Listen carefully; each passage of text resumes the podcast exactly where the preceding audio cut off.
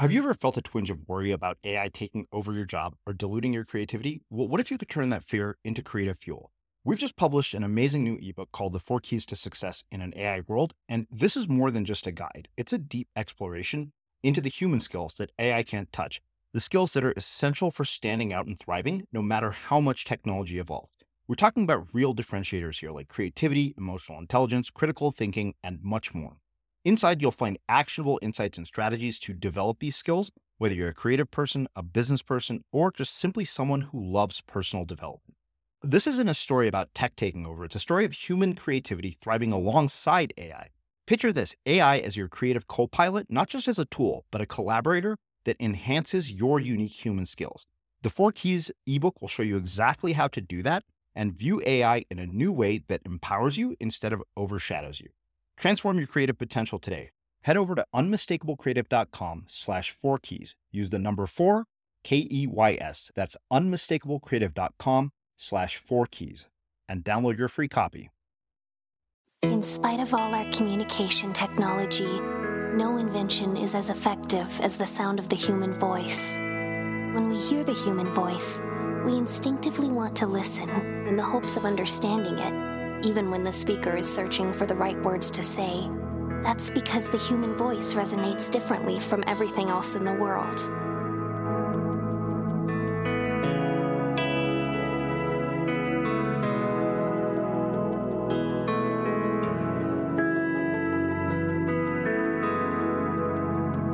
This is the Unmistakable Creative Podcast listen in on candid conversations with creative entrepreneurs and insanely interesting people.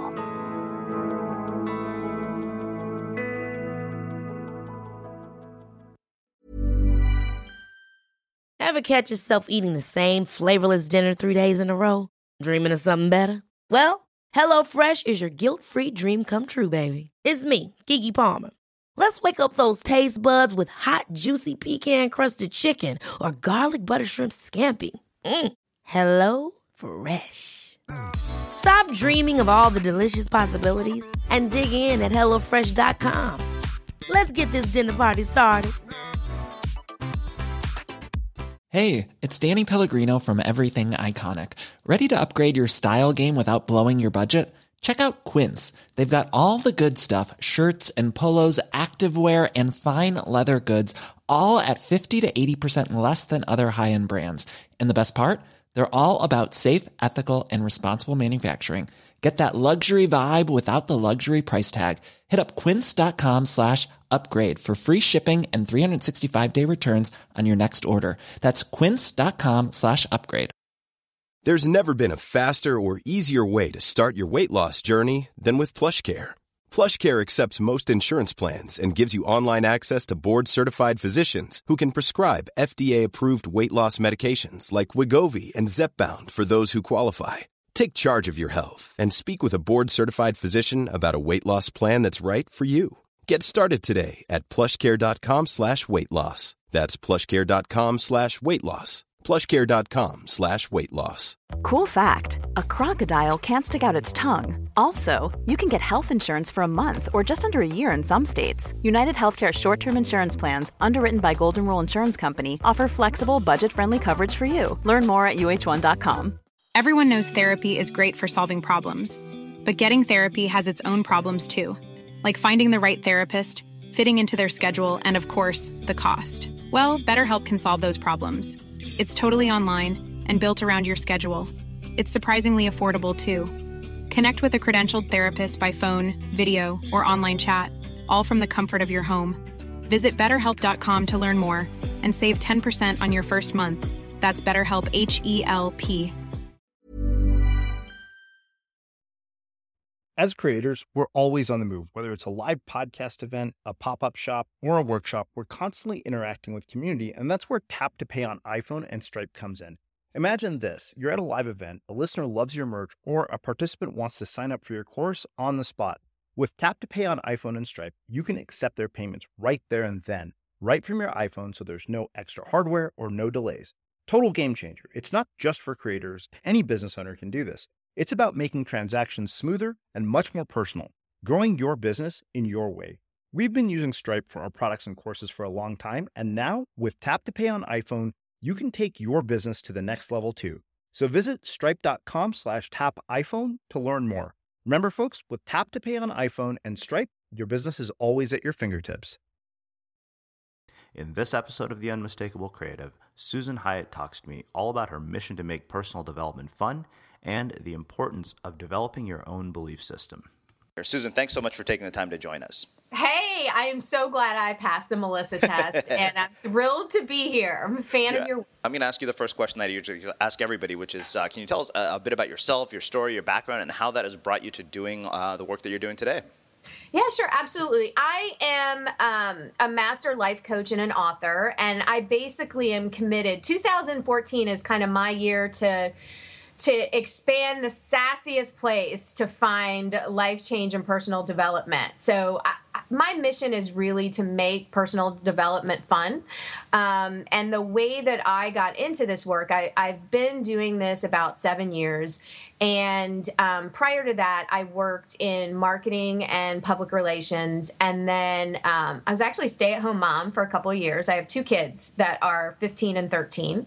Um, my 15 year old Ryan, I I'm gonna have to start paying him royalties because he gives me so much material. I'm raising Ferris Bueller is basically how this is working out for me. Um, but I stayed at home for a few years and then I went into the workforce as a residential real estate agent. And it, I look back on that now, and I'm so grateful for my time um, as a as a real estate agent because it taught me a number of things about business. First of all, I was very successful at it and hated it. Uh, so I am living proof that you can be really, really good at something, but you might not have any business doing it. And while I was in real estate, I um, became a self help addict because I was trying to figure out why am I so. Um, unhappy when I have everything that I thought I really wanted. I had a thriving career, I had a good marriage, I had these two beautiful kids. And if you were looking from the outside in, you would have suspected that everything was just peachy. But what was happening was that I was really dying on the vine and had um, golden handcuffs, so to speak. So I went on this quest to figure out what the hell I would do about this. And, um, was led to the work of Dr. Martha Beck, who ultimately ended up training me as a life coach. And her book, um, I don't know if you've read it. Have you read Finding Your Own North Star? Fantastic. It well, let me tell you, I'm convinced is the best self-help book ever written. Completely changed my life. But at any rate, I um, decided because I made such positive changes in my life based on her work, I um, became trained as a coach and never looked back. And so, um, what real estate taught me about business, I brought into building my coaching practice. And um, it has been an interesting journey as an entrepreneur first working for myself selling houses and now working for myself um, helping people change their lives so that's that's how I got here. Cool. All right. Well, that gives us a, a ton of stuff to work with. But you know, I want to go back to the very beginning of something you said. You know, you you kind of I, I nailed it down to having sort of this mission of making personal mm-hmm. development fun, and mm-hmm. I think that the, this sense of mission or purpose, um, when I you know, often what I found is one of the common threads between people who are really, really successful or, or just happy with what they're doing is they have a sense of clarity around mission and purpose but mm-hmm. i don't feel like it's the i don't think you can just sit down one day and say okay this is my purpose and this is my mission. It seems like sort of an evolutionary and discovery process and i'm curious you know as you kind of guide people through that i mean how do you figure that out? Oh how do i figure out my mission yeah, and, and how do other people do it? Well i think you're right. It, it's not i think a lot of people come come into personal development and they you know want things to happen very quickly and there's certainly amount, an amount of experience that has to happen organically for people to figure it out and so for me when i'm working with clients to help them figure out you know what's your mission um, oftentimes when I ask people, you know, what is it that makes you happy? What lights you up? What are you on fire about? I get this deer in the headlights look. and they're like, what do you mean? Um, you know, they might be really good at getting stuff done, they might be making a lot of money, but they have no idea really what lights their fire. And so I think the first step in figuring out what your mission is, is figuring out who you are and figuring out what it is that really ignites you in some way. And and so part of that process is starting to pay attention to you know what irritates the crap out of you? What enrages you? What um, gets you so excited that you can't stop talking about it? And for probably 90% of the people i work with they can't really answer those questions yet I think that you know it's, it's funny you bring up answering those questions. In my mind, half of answering those questions is just trying a bunch of different things. Uh, mm-hmm. it, just, it, it's amazing. yeah, think about how little people want to. People don't want things to be imperfect or messy, but I feel like this process is incredibly messy. Uh, it just it's it's like you know finger paints all over a canvas with you know no sense of what what you're creating, and eventually you kind of make order out of anarchy. And, and I love that you you know find what enrages you because even you know my business partner Greg Hartle he'll often say he's like find something that pisses you off and fix it, and that's often a, a great starting point. Yeah, and I love what you said about the messy because um, you know, I am all about embracing the messy. Um, I, I, told you before we started the recording, I'm originally from Savannah, Georgia. And I don't know, have you spent much time in the South? A little bit. A little bit. Okay. Do you know when I say, have you seen moss? Do you know what I'm talking about? I have no idea. Okay. So down in the South, there's this beautiful it's actually a plant that grows on trees called moss and it's gray and it's drapey and it hangs off the trees and it's very romantic and beautiful. And a lot of times when tourists come to town you'll see them with hefty bags trying to bag up this moss and take it home. But what's funny about the moss is that it's actually infested with red bugs like these tiny little chiggers that if you get it on your skin it it you're to itch for days. And so when i was growing up in savannah and would be downtown and see people bagging that stuff up i would always stop them and say whoa whoa whoa you, you don't want to take that home it's full of bugs. And so when i talk about the messy of life i talk about the mossy and the glossy. So you know here you have this beautiful oak tree with this seemingly beautiful moss, but there's something underneath that. And I think with personal development, the most fun is when I can help people own both. Mm-hmm. You know, we're you know, we're never going to have a perfect life. So why strive for that? But strive to be somebody who's willing to take risks, who's willing to swim around in the messiness of it and own those parts of yourself. Um, so yeah, the mess is where it's at. That's where the money is. Yeah, you know, it's, it's interesting you say that. Um, like, I can't remember. I think it was somebody, Meg Worden maybe told me, she's like, you know, your mess can become your message as long as it's in service of other people. Um, mm-hmm. And you know, I mean, a lot of that is, is, sharing a journey of growth, and I think that that's that's what I've seen with so many wildly successful people that they often just share the journey of their own growth. Um, but mm-hmm. you know, I, I, think that ego is an interesting thing when it comes to this as well, because you know, when we're in school and, and as we're we're kind of taught through our education system, like we don't really we're not taught to embrace the mess. We're taught to be perfect. We're taught not to make mistakes um, and we're punished for for our mistakes or, or things that don't go go right. You know, there's such a negative connotation to failure. And i guess you know sort of where, where i would go with that question wise is, is how do you escape that stigma that's associated with failure Oh gosh, that's such a good question because you're right. I mean, um, it took me a long time and a lot of work to be willing to risk the ego, which, by the way, I think being willing to risk your ego is the number one indicator of success in business um, because what I have found is over the years, the more I tried to appear like I had everything together, it was so limiting to me. Um, and so I typically um, have a little system for myself that I, when I notice that I am scared to reveal something, then I know I have to out myself, and I know I have to write about it. And um, and so what I do is I just pay attention to things that that either I'm completely sucking at that maybe I wouldn't want people to know, or negative thoughts I'm having, or judgments I'm making, and I figure out how to get over it and create a tool to help others to get over it. And so one of the things that I one of the practices that I actually have now is I'm constantly looking to sign up for things or engage in things. Like when you were talking about people need to just try a bunch of different stuff. Um, I make that a big practice of my life, especially if I'm afraid I'm going to be bad at it. Mm. because I spent so much time trying to be good at everything. And so, one of the things that I'm engaging in regularly right now is CrossFit, which I don't know if you know anything about CrossFit, I've but heard. it's not for the faint of heart. And I'm not necessarily the typical candidate for CrossFit, but I'm I'm loving it and I'm sucking at it and I'm blogging about it pretty regularly. well, you know, I, I love this because it kind of just makes me think of, of you know, just the threads in, in uh, Pam Slim's recent work, the whole idea of a body of work. And mm-hmm. I think that we are so sort of like, you know, we've talked endlessly about, you know, find your niche and do your one thing.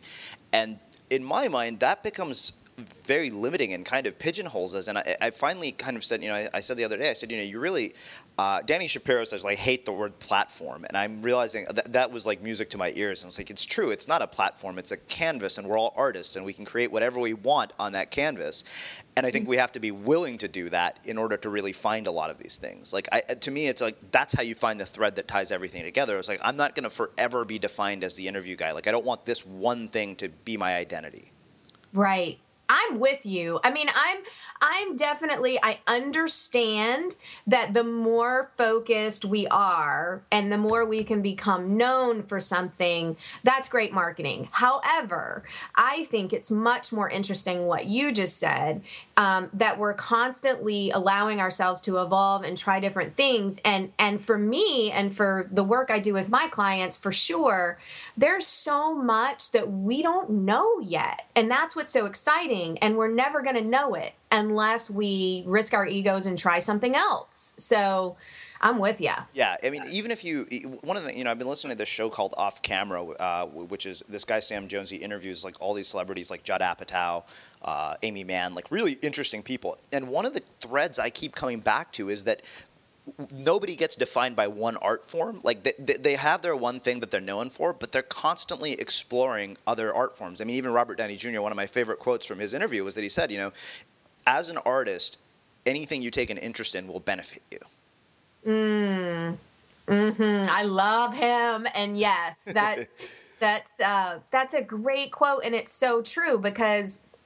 I mean, who would have thought? I'm constantly giggling about the stuff that I'm bringing into my work that's making it so much more interesting. But I'm like, who would have thought that CrossFit would teach me so much about business? Mm-hmm. Um, and, you know, who would have thought that I'd be, you know, interested in writing a book about how sex might improve your bottom line.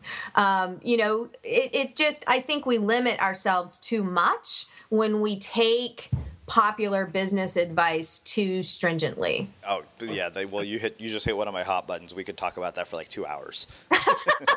Good. Um, okay, so you know, interestingly enough, I mean, this actually makes a perfect transition to what I want to talk about next. I mean, so you're a, a certified life coach, and you know, I, I recently wrote this uh, lengthy update called "The Mimicry Epidemic" on uh, Facebook. Mm-hmm. And one of the things I often see with life coaches, and my guess is you probably see this with your clients, that they come to you and what you suddenly find is they want to become you. Yeah. And I am really curious how we deal with this because, it, mm-hmm. like, I think that that's what ends up giving life coaches the, the, the sort of connotation. You may have seen the Jon Stewart and uh, Demetri Martin sketch they did about it. Uh, Hilarious. Yeah, yes. exactly. And so the thing is that what I am really kind of curious about is how you get people to break out of that like the thing is people will hire somebody and then they they you know in their mind their ambition becomes i want to become that person and i you know we we made a very distinctive choice when we sat down to say what products and services are we going to create mm-hmm. and we mm-hmm. said you know what we're never going to create anything that allows people to replicate what we do because that would just piss away their talents because yes. we're not interested in turning them into replicas of us. Yes. And I'm wondering how you, as, as, somebody who is, is, you know, in a field that is notorious for people who want to become you, like deal with mm-hmm. that. Yeah, you know, it, this is this is something that I've had to deal with quite a bit um, over the years, and especially lately.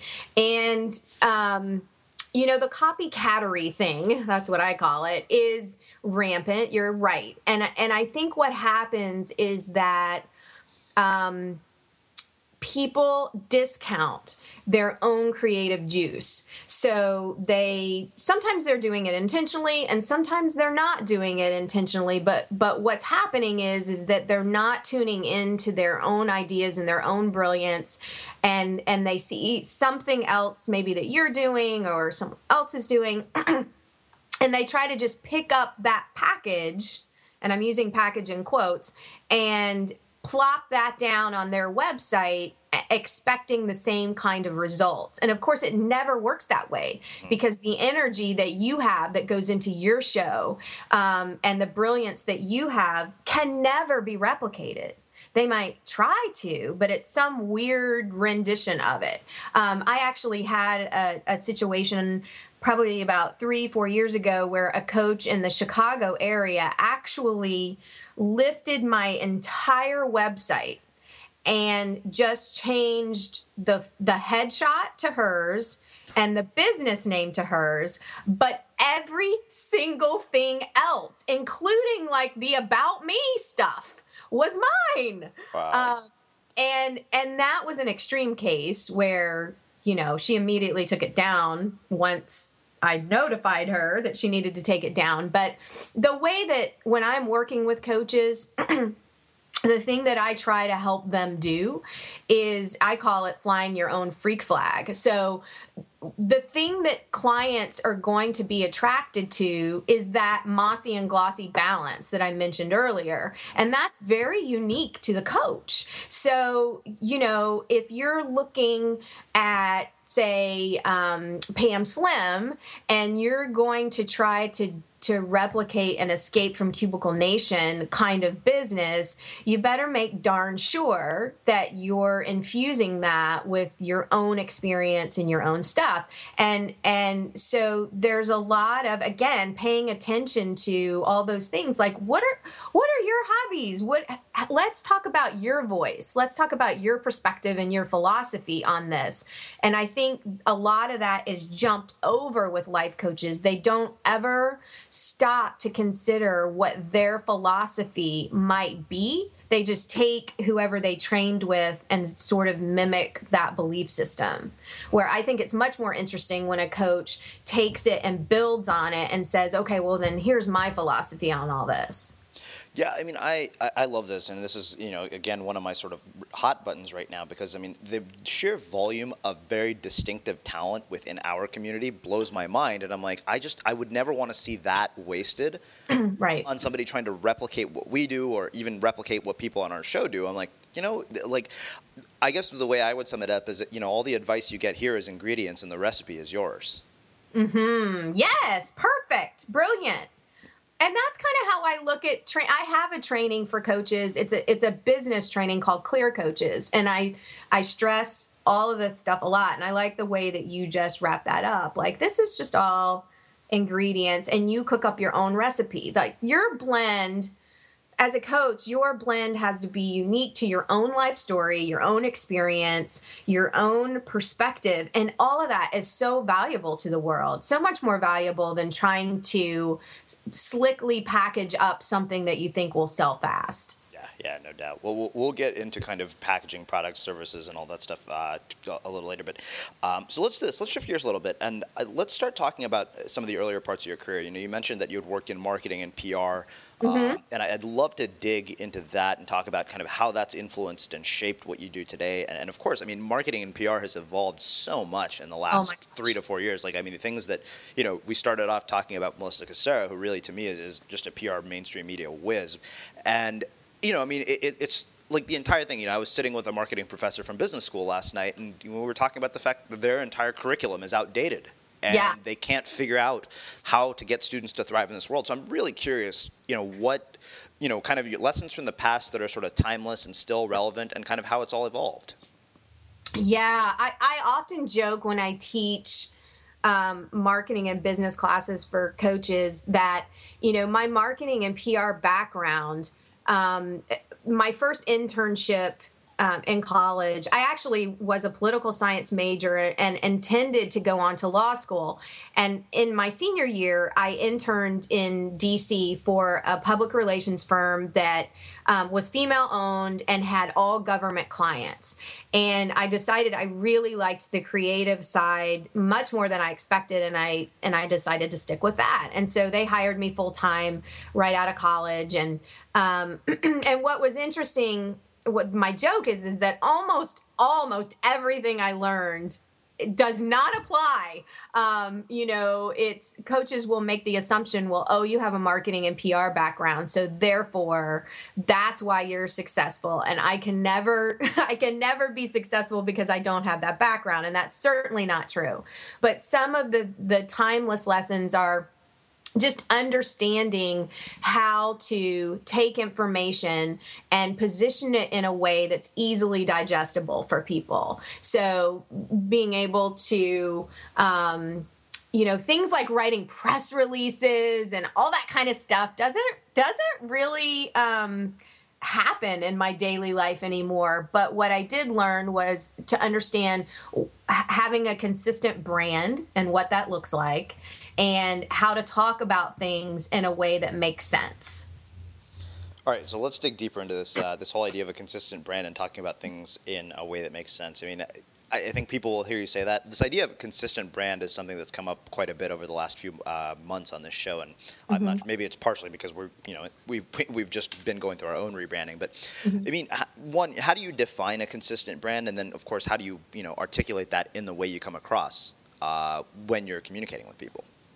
Yeah, so to me, a consistent brand is more about, I'm more concerned, and I don't even want to use the word concerned, but I'm more impressed with branding when it helps me feel a certain way where I can almost taste the flavor of that person's energy, so to speak. So, so the let's say if you're looking at their website, the photography, the language that they're using, the colors that they're using, um, you know, the look, tone, and feel of it matches.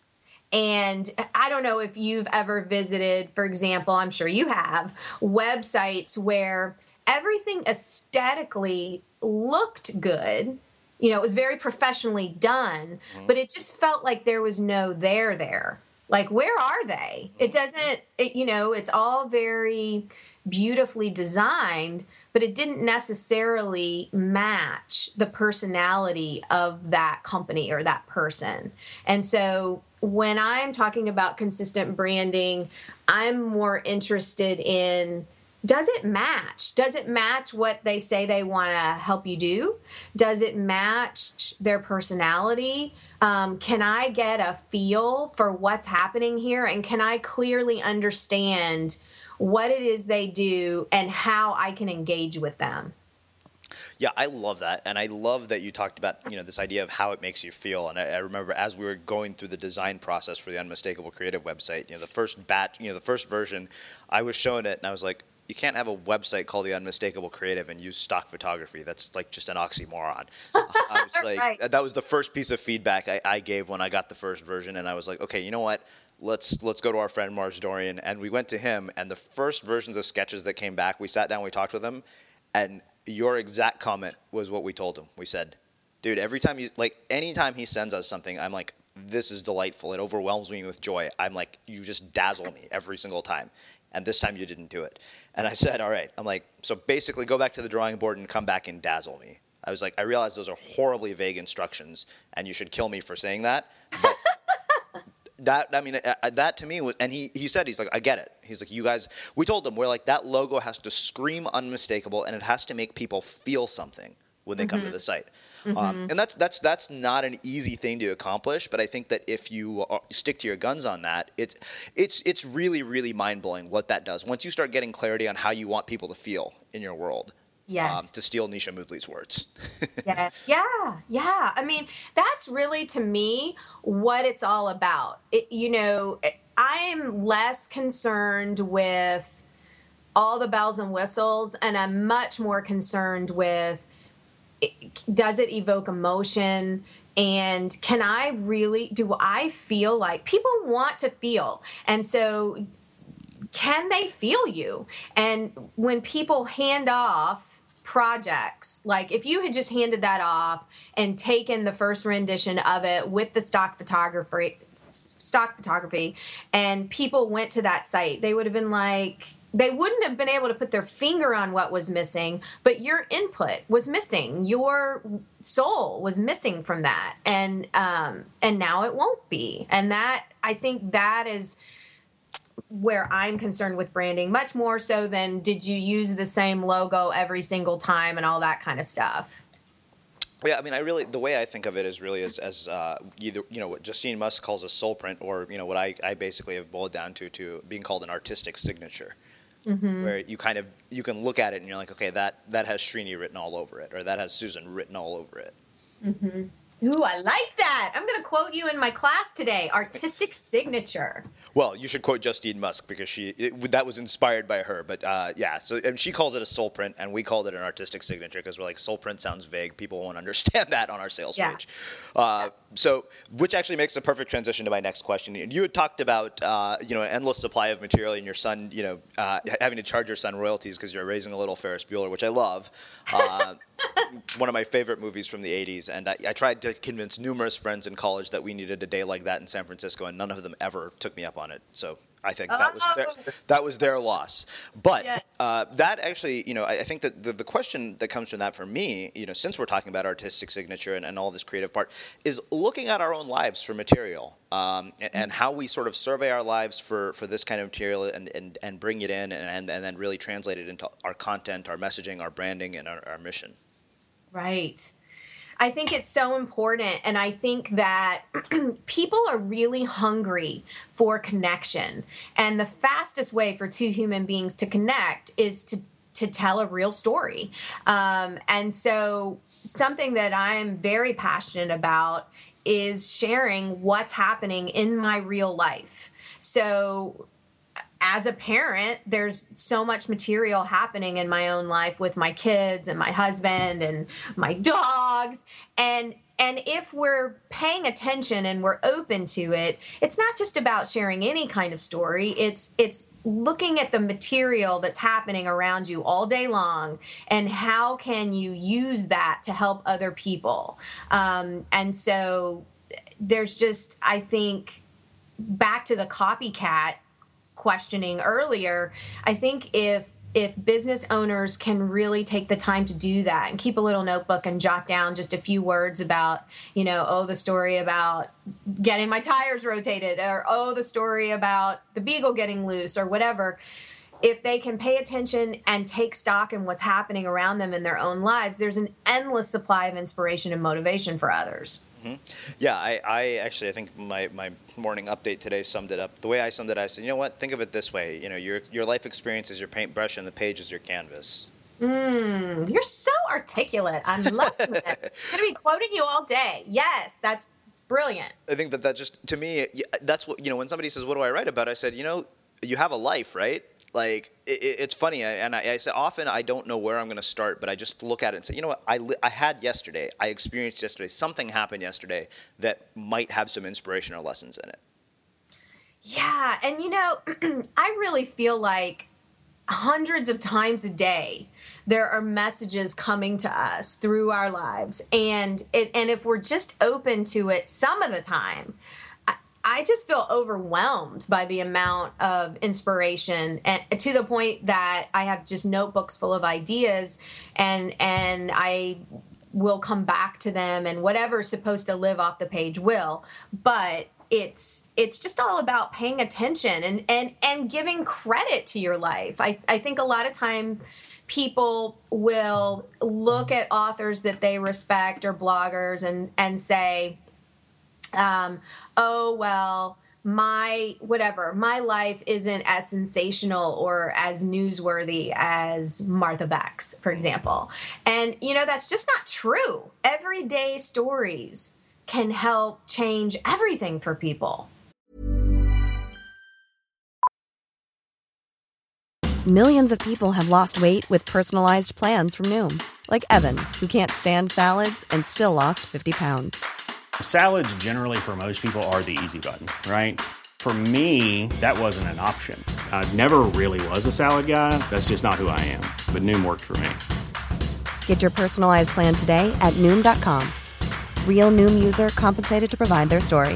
In four weeks, the typical Noom user can expect to lose one to two pounds per week. Individual results may vary.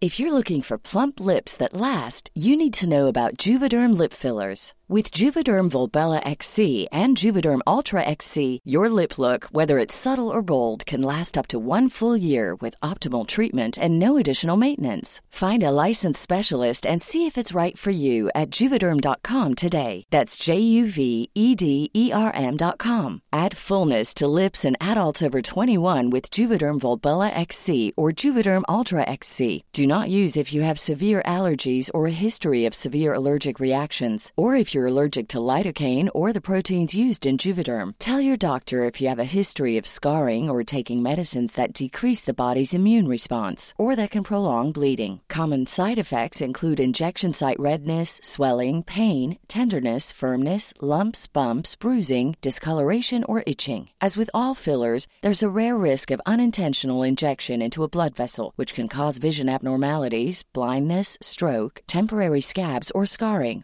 For full important safety information, visit juvederm.com. Ryan Reynolds here from Mint Mobile. With the price of just about everything going up during inflation, we thought we'd bring our prices down. So to help us, we brought in a reverse auctioneer, which is apparently a thing. Mint Mobile unlimited premium wireless. Ready to get 30, 30, bit to get 30, bit to get 20, 20, 20, bit to get 20, 20, bit to get 15, 15, 15, 15 just 15 bucks a month. So, Give it a try at mintmobile.com slash switch. $45 upfront for three months plus taxes and fees. Promo rate for new customers for limited time. Unlimited more than 40 gigabytes per month. Slows. Full terms at mintmobile.com. Life is full of awesome what ifs, and some not so much, like unexpected medical costs. That's why United Healthcare provides Health Protector Guard fixed indemnity insurance plans to supplement your primary plan and help manage out of pocket costs. Learn more at uh1.com. Quality sleep is essential. That's why the Sleep Number Smart Bed is designed for your ever evolving sleep needs. Need a bed that's firmer or softer on either side? Helps you sleep at a comfortable temperature? Sleep Number Smart Beds let you individualize your comfort so you sleep better together. JD Power ranks Sleep Number number 1 in customer satisfaction with mattresses purchased in-store. And now, save 50% on the Sleep Number limited edition Smart Bed for a limited time. For JD Power 2023 award information, visit jdpower.com/awards. Only at a Sleep Number store or sleepnumber.com. Burrow's furniture is built for the way you live. From ensuring easy assembly and disassembly to honoring highly requested new colors for their award-winning seating, they always have their customers in mind. Their modular seating is made out of durable materials to last and grow with you. And with Burrow, you always get fast, free shipping. Get up to 60% off during Burrow's Memorial Day sale at burrow.com slash ACAST. That's burrow.com slash ACAST. burrow.com slash ACAST. Yeah, yeah, totally. I mean, I think we, we, we, you know, social media creates this sort of sense of envy, right? Like everybody's life looks sensational online. Mm-hmm. Right. So, well, speaking of which, I think that that let, us do this. I want to start talking a little bit about um, real estate, and then I want to start getting to some tactical stuff. So, you know, one of the things, uh, you know, we're talking about life looking sensational. You said, you know, from the outside, your life looks so perfect, and you were successful, but you realized you hated doing what you were doing. And I think that that takes it, that's sort of like a, a real wake up call. And, and what I say is people are sleepwalking through life. How do you find like how do you become aware that maybe you're at that point? Like how do you recognize that hey, I'm living a life that I don't want to be living? Well, I mean, for me, the when I would open my eyes in the morning, I would hit the snooze button 10 times. I didn't want to get out of bed. And so a lot of folks, it's like, you know, reluctance to get your day started, um, feeling like you're constantly just white knuckling it or powering through the day. And then when you power through the day, um, having absolutely no interest or desire in doing anything else but putting on your pajamas and sitting in front of Netflix. I mean, to me, that those were all big red flags for me in my life that I was kind of sleepwalking through it. So for clients, I mean, when they can't say what they do for fun, when they can't say what they're interested in, if they're not excited or passionate about the work that they're doing, um, then that's a problem and and also you know are they exhausted? Are they overeating? Are they um, overspending? There's so many behaviors that that happen when people are unhappy with what's going on in their lives yeah, I think that those are all just. I think part of it is just saying, you know, is it you asking yourself the questions of, of whether you know you're you really are miserable. Like it's like, I think the other thing you kind of have to do is play out what does the future of this life look like? Like where does what is this? If I keep doing what I'm doing, what's it going to look like five years from now?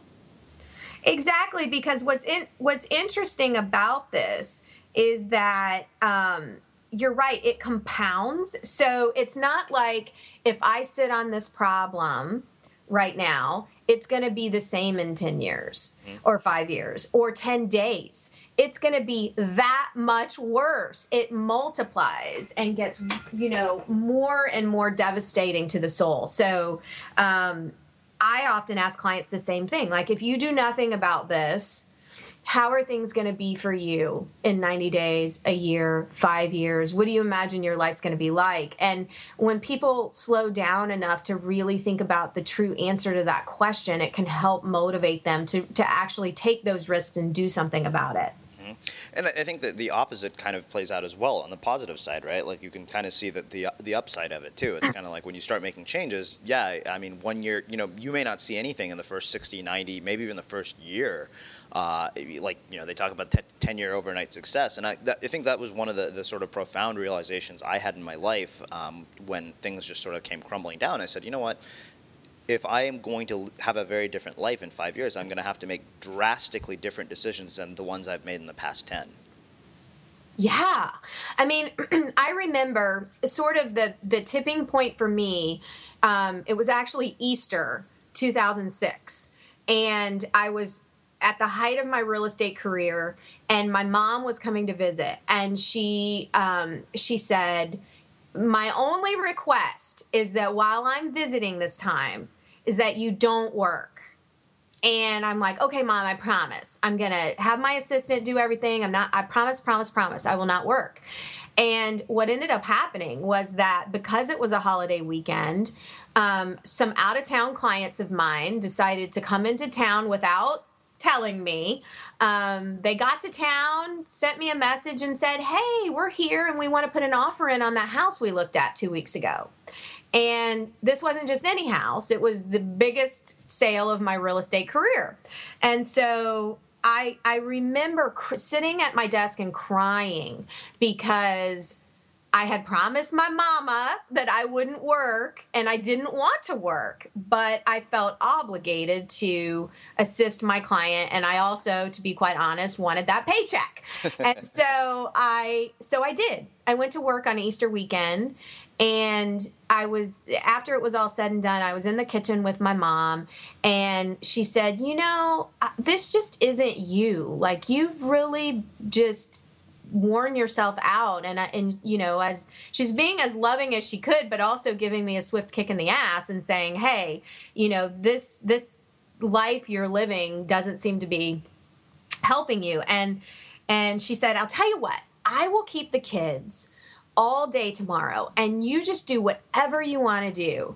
And i remember that moment was what changed everything for me because I had no idea what I would go do with myself all day if I wasn't working. I had no hobbies other than shopping or eating. and um and I and that very day I said, you know what? I can't keep living like this where all I'm doing is working and if I do have some free time, I'm not even sure what I want to do, mm-hmm. which was crazy town. So, I'm with you. Perfect. Well, I think that that makes a perfect setup. So let, us let's, let's shift gears a little bit and uh, let's start getting into it to some of the, the more tactical things. I mean, how do you tie all of this together into to running you know your business? I mean, for the programs you offer, the services. I mean, I you know I know one of the things that also caught my attention was when Melissa said that you know you work with you know Oprah Magazine and, and you do all mm-hmm. that other stuff. So like, how did you take all of these things and tie them together into creating like a real revenue generating business? Well, it's been it's been a fun journey and and I really think that building a business is the best personal development anyone can do because you really it takes you through everything of every possible ego issue you could have in building a business. I'm sure I'm sure you've experienced this yourself. Oh yeah. Um so, what I started to do early on in my career um, was I was super interested and passionate about helping other working moms create some kind of, at the time, I was using the term life balance, which I hate now. Um, I call it more of a blend now, but to basically create a life they love. And what I started to do was to create packages and programs that, that I would have loved to have had. And I started out doing things very old school. You know, I thought that my practice would be um, kind of like a therapist practice where I would just sit knee to knee with people and meet with them all day long. That was really all the only business model I was aware of at the time. And so that's what I did at first. And then I started to understand, or I had this craving to reach large groups of people. So I started speaking.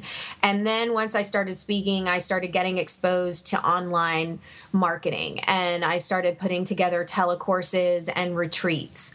And and basically I think learning and understanding how to create multiple streams of income in a coaching practice was very key for me to take things to the next level. So I've always been pretty dedicated with being honest about my personal story and sharing with people my hell and back stories because I have a couple of them. One of them is being a burnt out realtor, but there are others. And packaging those into digestible bites for people. That has been very successful for me. So, um, as my business has evolved from being very sort of the knee to knee life coach therapist business model um, and moving more online, I've tried to also, you know, my mission now is about sass and fun with personal development. I started to notice that I started to look around the personal development industry and feel that things were just a little too serious or a little too heavy, and that you can deal with the heaviest things in life um, and still have a whole hell of a lot of fun with it. So I started putting together digital programs, um, which include video and downloads and those kinds of things, to reach more people. And so now my business is comprised of um, some very limited one-on-one stuff um, in-person group things online digital programs and of course writing Awesome. Well, I think that that you know, so so that actually opens up a lot of other questions. I mean, you've talked about you know multiple streams of income, you know, doing packages, programs like uh, that, all kind of are in line with with sort of a central ethos. And I think you know we we've talked about the, the central ethos idea quite a bit uh, throughout our conversation. What I'm really curious about is is how you know somebody can say, okay, you know what, like I mean, I'm learning this firsthand. You know, after years, I'm like the multiple streams of income thing makes all the sense in the world to me because it's not like one thing. I mean, yeah, we have sponsors for our show, and I realize depending solely on that is just dangerous. Uh, so what I'm curious about is, is as people are looking at sort of their business, their life, how can they audit what they've built mm-hmm. or where these multiple streams of income might lie? Oh, great question. Um, I think that uh, here's something that that I did in the beginning that was not great, and it was that well, you could say it was great or not great. It depends on how you look at it. But I I wasn't super clear of of exactly who my people were and and what my true mission was. And so I was just throwing things against the wall. I was trying everything, which is good. Um, but my message was kind of disjointed and and you know there were way too many ways people could decide to work with me and so you know what happens there if there are too many choices then people kind of click away or they are, are confused about well, I don't even know what this girl's about. And so I think when people are looking at their lives and they're looking at different streams of income, the number one thing I think is to try to narrow it down as much as possible about who, who is the most delicious customer to you, who is the most delicious person that you would love to help because there are only so many hours in the day. And then think about okay, of the things, the helen backs that you've had, and and all the different things that interest and excite you the most, um, what problem do you want to help that person with? And so that really narrowed things down a lot for me because I get excited about lots of things, but but just because I'm excited about it doesn't mean I necessarily need to be doing it, and that that needs to be my focus. And so, number one, I think focus on what excites you and gets you to the point that you can't not talk about it versus what you think will be a revenue creator. Mm-hmm. I love that. You know, it's, it's so funny because I was thinking, um, you know, uh, just listening to the interview we did with Kate Northrup, and she said, you know, what's the thing you can't possibly hold back anymore? Mm-hmm. Ooh, I like the way that's phrased. Yeah. yeah. And I was, and you know, it's interesting because it's so counterintuitive. You know, we were talking uh, about sort of mimicry earlier, and like looking at our heroes and role models and saying, okay, well, I'm going to do what they've done. Um, and yet, like I know that people have these things inside of them, uh, and I can mm-hmm. tell you from my own personal experience, when we sort of unleash them, they're risky then they definitely might not work but that's what makes them so much fun. And when they do you're kind of like oh my god i i, I love that you know you brought up what you're excited about you know and our friend melissa leon she said something that really just resonated with me. I was like that's it. Those are the filters. She said you know what? She said when they because you know she and her husband aj do a bunch of stuff like you know they have their their design agency, but they do all these humanitarian projects. They have a fashion line. Like they, they do all this stuff that you're kind of like, okay, that, that just seems really weird. But she said there, there are two sort of filters for how they do anything is will we have fun doing this? And mm-hmm. do we care about it? And revenue comes after that, amazingly enough. I love it. Yes, yes, yes and that is one of the most counterintuitive things I think for people to get their heads around, right? Um, Danielle and I have Danielle Laporte and I have had this conversation. You guys have heard this. You know, I, I, remember very distinctly. She always says your art can never be about the money, and I, I, you know, in this last conversation, I said, well, Danielle, that's easy for you to say, but you know, Susan, uh, you know, you're you, you coach people through dealing with a lot of baggage around stuff like this. What I'm curious about is how do you mentally make the shift? Like, it's one thing for you and I to sit here and to say it it's another entirely for people to actually believe it and embrace it. Yeah, and you know what? I think the fastest way for people to believe it if they can't if they can't have that shift in their mind because I definitely tell them, you know, listen, I've done it both ways. And the more fun I have, which is so trippy for this former overachiever girl, but the more fun I have, the more I play, the more money I make. And and that doesn't mean though that I'm sitting under a palm tree all the time eating bonbons.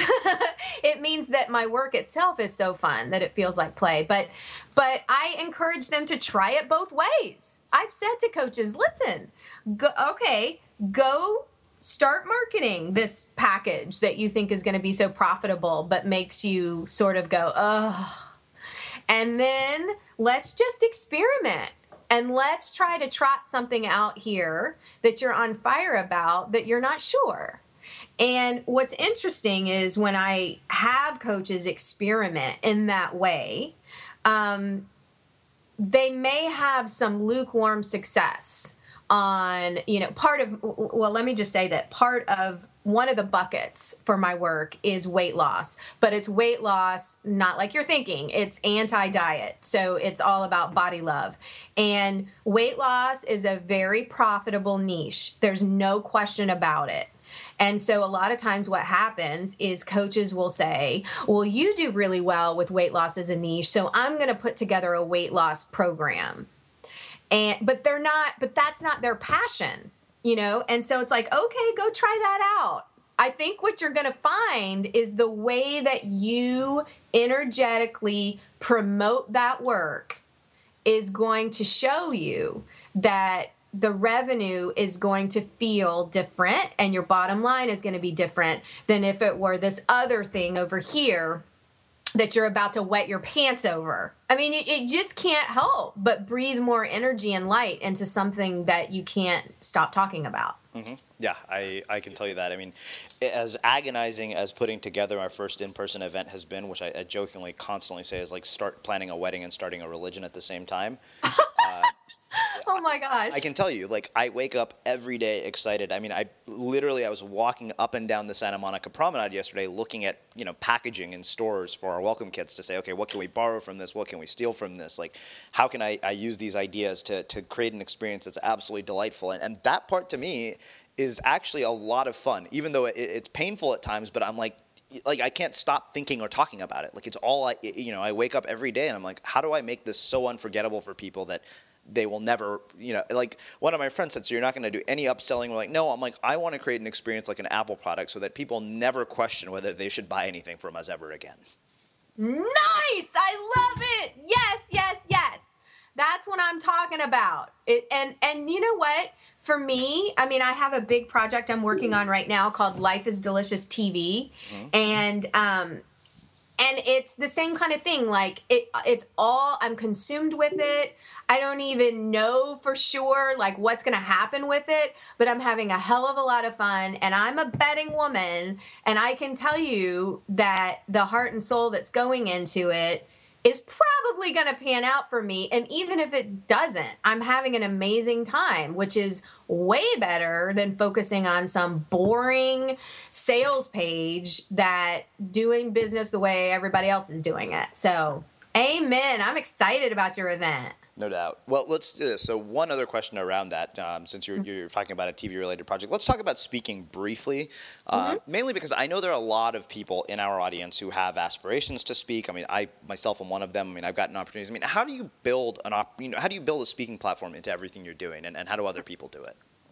Well, you know, I have approached it probably very differently than a lot of the folks that who who are very strategic about it. I guess um, I like to speak and and have had some training from Gail Larsen, who wrote uh, Transformational Speaking. She's amazing, and Gail's work is all about very in line with how you and I are talking about things, which is just sharing authentically your life story.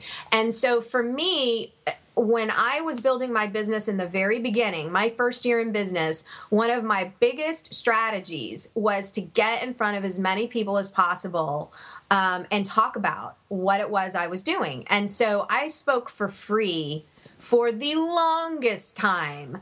Um, anybody that would have me, which I don't necessarily recommend um, because I have some funny stories about talking to these 80 year old men at a Rotary Club, but I digress. Um, I was speaking for free a lot my first year in business, and I was talking about things I was super passionate about. And and what ended up happening as a result was that I was getting clients. I was getting invited to speak other places. Um, I was I got a newspaper column that way. I got a spot a weekly life coaching segment on a local um, Fox network here because of that. Um, just the more people can see you and taste your energy live, the more wonderful doors are going to open for you. And so after that, after sort of getting some experience and gathering testimonials and figuring out within myself how I was on stage and where what kind of growth I wanted to have happen, then I started putting together um, what someone would call a signature speech. Um, so I have a couple of different topics that I typically keynote about. And, you know, because I will say this, because I have kids at home and they are teenagers and you know i have ferris bueller who requires his mama to be keeping an eye on the nest um, i limit how many speaking gigs a year I will take on. And so it is a it is a nice stream of income in my business. However, it's not um you know, at this point in my life, it will change probably in 5 years, but at this point in my life, I'm not going after tons and tons of speaking gigs. Um there however people do come to me and it is a nice revenue stream for me. I think what's important for people to do is to start local start speaking as often as you can if it's a goal of yours get a speaking reel together get some testimonials and then start taking a look at where you want to spread your message I, well, I love the the concept of a signature speech. Uh, to me, that that's probably my favorite thing you said because I can tell you, like I, you know, when I first got opportunities to speak, it was mainly at Blog World, talking about like blogging and social media and things I've learned. And I very distinctly remember the conversation I had with AJ Leon. He, you know, he and Melissa called me up to say, "Hey, okay, so you're coming to Misfit to speak." And I, I remember I was in Costa Rica and I said, "You guys don't want me to talk about social media and blogging, do you? Because I really have no interest in talking about that." They're like, "No." I was like, "Thank God." uh, and, and that, that's you know, I mean, because that seemed like the easy route. It was like, well, yeah, obviously that's what you would talk about. You interview all these online people, so why wouldn't you talk about that? But I noticed something very different when it, it's kind of that it, it, kind of brings our conversation full circle. When I decided I'm going to talk about this thing that I'm far more interested in, and I'm just going to tell my story, and, and and somewhere in there I will make it useful for other people mm-hmm. that opened up the world to me. Yeah, you know, and I think for me as a speaker, um, I have to be really excited about what I'm going to talk about. So when I get those requests, like you're saying, where someone, and I do get them, people will contact me and say, Oh, we've read you know, a lot of what you're blogging about with your kids. Could you come talk to our parenting?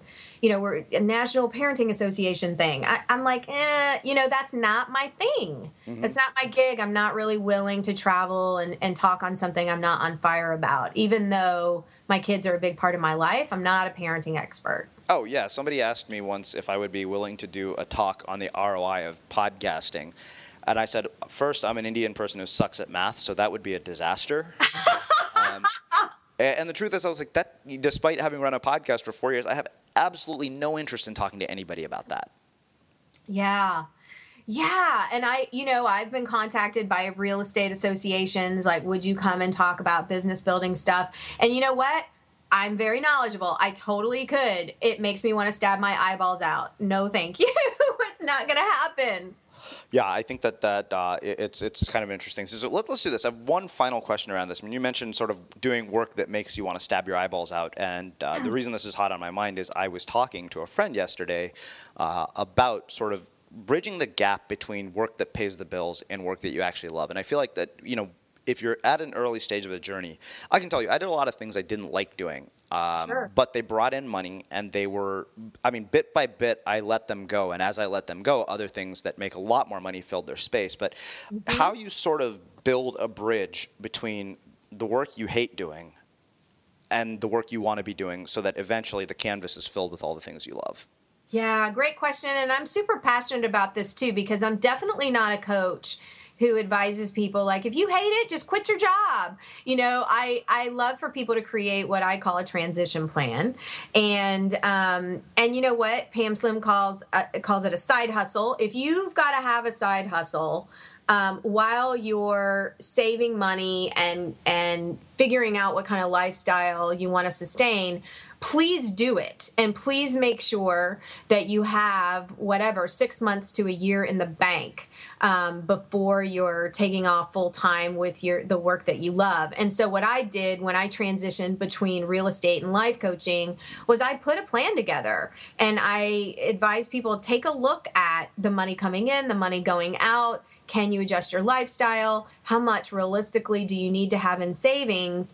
And and you'll reach a tipping point, like you were saying, where the canvas is full of what you like. So so what I did was I decided on a goal for a figure, um, money I wanted to have saved in the bank, and then I got busy on it. And and yes, real estate made me want to stab my eyeballs out. It took me a while to transition. I started um, taking fewer real estate deals and coaching more at night and on weekends, and then slowly but surely, my little nest egg built up. I had enough money and and could see based on having a business plan at what point I could realistically say, okay, I'm walking out of my real estate office and I'm never going back. But I think the first step is for people to really understand their money situation, turn towards your money, heal any money issues you've got going on so that you're not carrying those into your new business.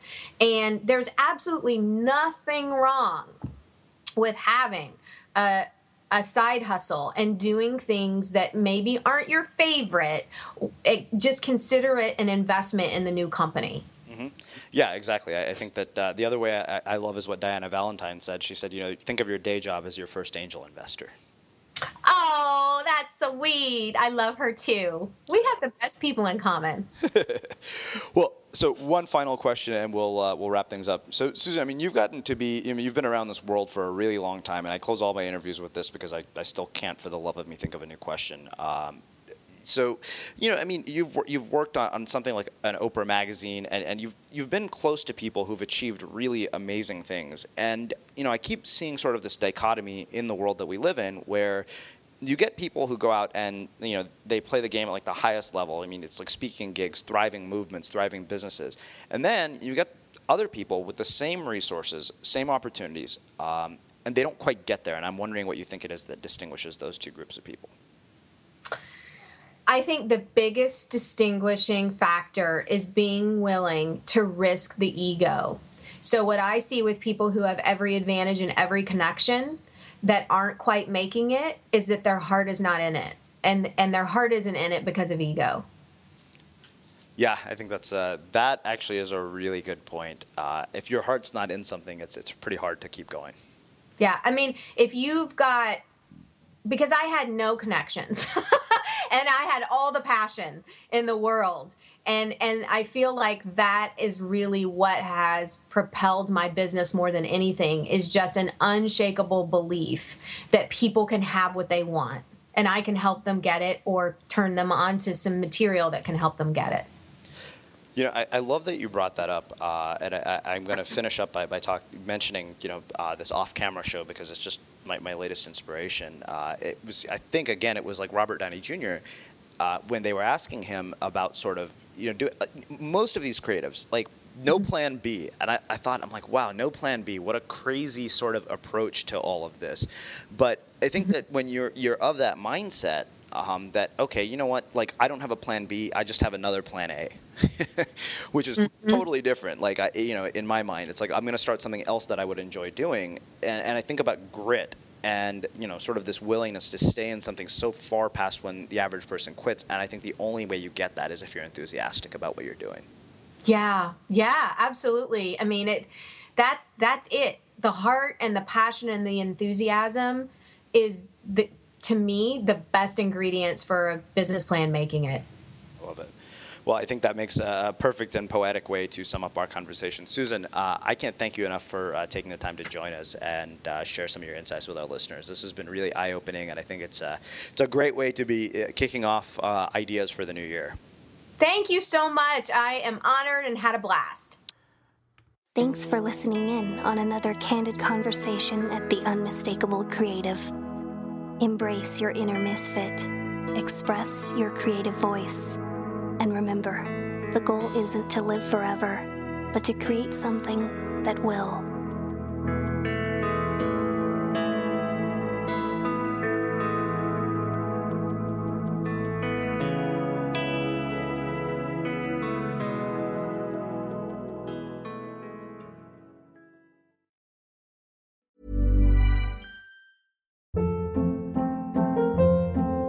Hold up. What was that? Boring. No flavor. That was as bad as those leftovers you ate all week. Keke Palmer here, and it's time to say hello to something fresh and guilt-free. Hello Fresh. Jazz up dinner with pecan-crusted chicken or garlic butter shrimp scampi. Now that's music to my mouth. Hello Fresh. Let's get this dinner party started. Discover all the delicious possibilities at hellofresh.com. Even when we're on a budget, we still deserve nice things. Quince is a place to scoop up stunning high-end goods for 50 to 80% less than similar brands. They have buttery soft cashmere sweaters starting at $50, luxurious Italian leather bags, and so much more. Plus, Quince only works with factories that use safe, ethical, and responsible manufacturing. Get the high-end goods you'll love without the high price tag with Quince. Go to quince.com/style for free shipping and 365-day returns. Mom deserves the best, and there's no better place to shop for Mother's Day than Whole Foods Market. They're your destination for unbeatable savings, from premium gifts to show-stopping flowers and irresistible desserts. Start by saving 33% with Prime on all body care and candles. Then get a 15-stem bunch of tulips for just $9.99 each with Prime. Round out Mom's menu with festive rosé, irresistible berry chantilly cake, and more special treats. Come celebrate Mother's Day at Whole Foods Market. Imagine the softest sheets you've ever felt. Now imagine them getting even softer over time. That's what you'll feel with Bowl and Branch's organic cotton sheets. In a recent customer survey, 96% replied that Bowl and Branch sheets get softer with every wash. Start getting your best night's sleep in these sheets that get softer and softer for years to come. Try their sheets with a 30-night guarantee. Plus, get 15% off your first order at bowlandbranch.com. Code BUTTERY. Exclusions apply. See site for details. When you need mealtime inspiration, it's worth shopping Kroger, where you'll find over 30,000 mouthwatering choices that excite your inner foodie. And no matter what tasty choice you make, you'll enjoy our everyday low prices, plus extra ways to save, like digital coupons worth over $600 each week. You can also save up to $1 off per gallon at the pump with fuel points. More savings and more inspiring flavors make shopping Kroger worth it every time. Kroger, fresh for everyone. Fuel restrictions apply. Sick of being upsold at gyms? My guy, you're currently a base member. For $90 more, I can upgrade you to our Shred membership. For 130 more, you'll be a Swole member. And for just $300 more, you'll reach Sweat Platinum. At Planet Fitness, you'll get energy without the upsell. Never pushy, always free fitness training and equipment for every workout. It's fitness that fits your budget. Join Planet Fitness for just $1 down and $10 a month. Cancel anytime. Deal ends Friday, May 10th. See Home Club for details. Have you ever felt a twinge of worry about AI taking over your job or diluting your creativity? Well, what if you could turn that fear into creative fuel? We've just published an amazing new ebook called The Four Keys to Success in an AI World. And this is more than just a guide, it's a deep exploration into the human skills that AI can't touch, the skills that are essential for standing out and thriving, no matter how much technology evolves. We're talking about real differentiators here like creativity, emotional intelligence, critical thinking, and much more. Inside, you'll find actionable insights and strategies to develop these skills, whether you're a creative person, a business person, or just simply someone who loves personal development. This isn't a story about tech taking over, it's a story of human creativity thriving alongside AI. Picture this AI as your creative co pilot, not just as a tool, but a collaborator that enhances your unique human skills. The Four Keys ebook will show you exactly how to do that and view AI in a new way that empowers you instead of overshadows you. Transform your creative potential today. Head over to unmistakablecreative.com slash four keys. Use the number four, K E Y S. That's unmistakablecreative.com slash four keys and download your free copy.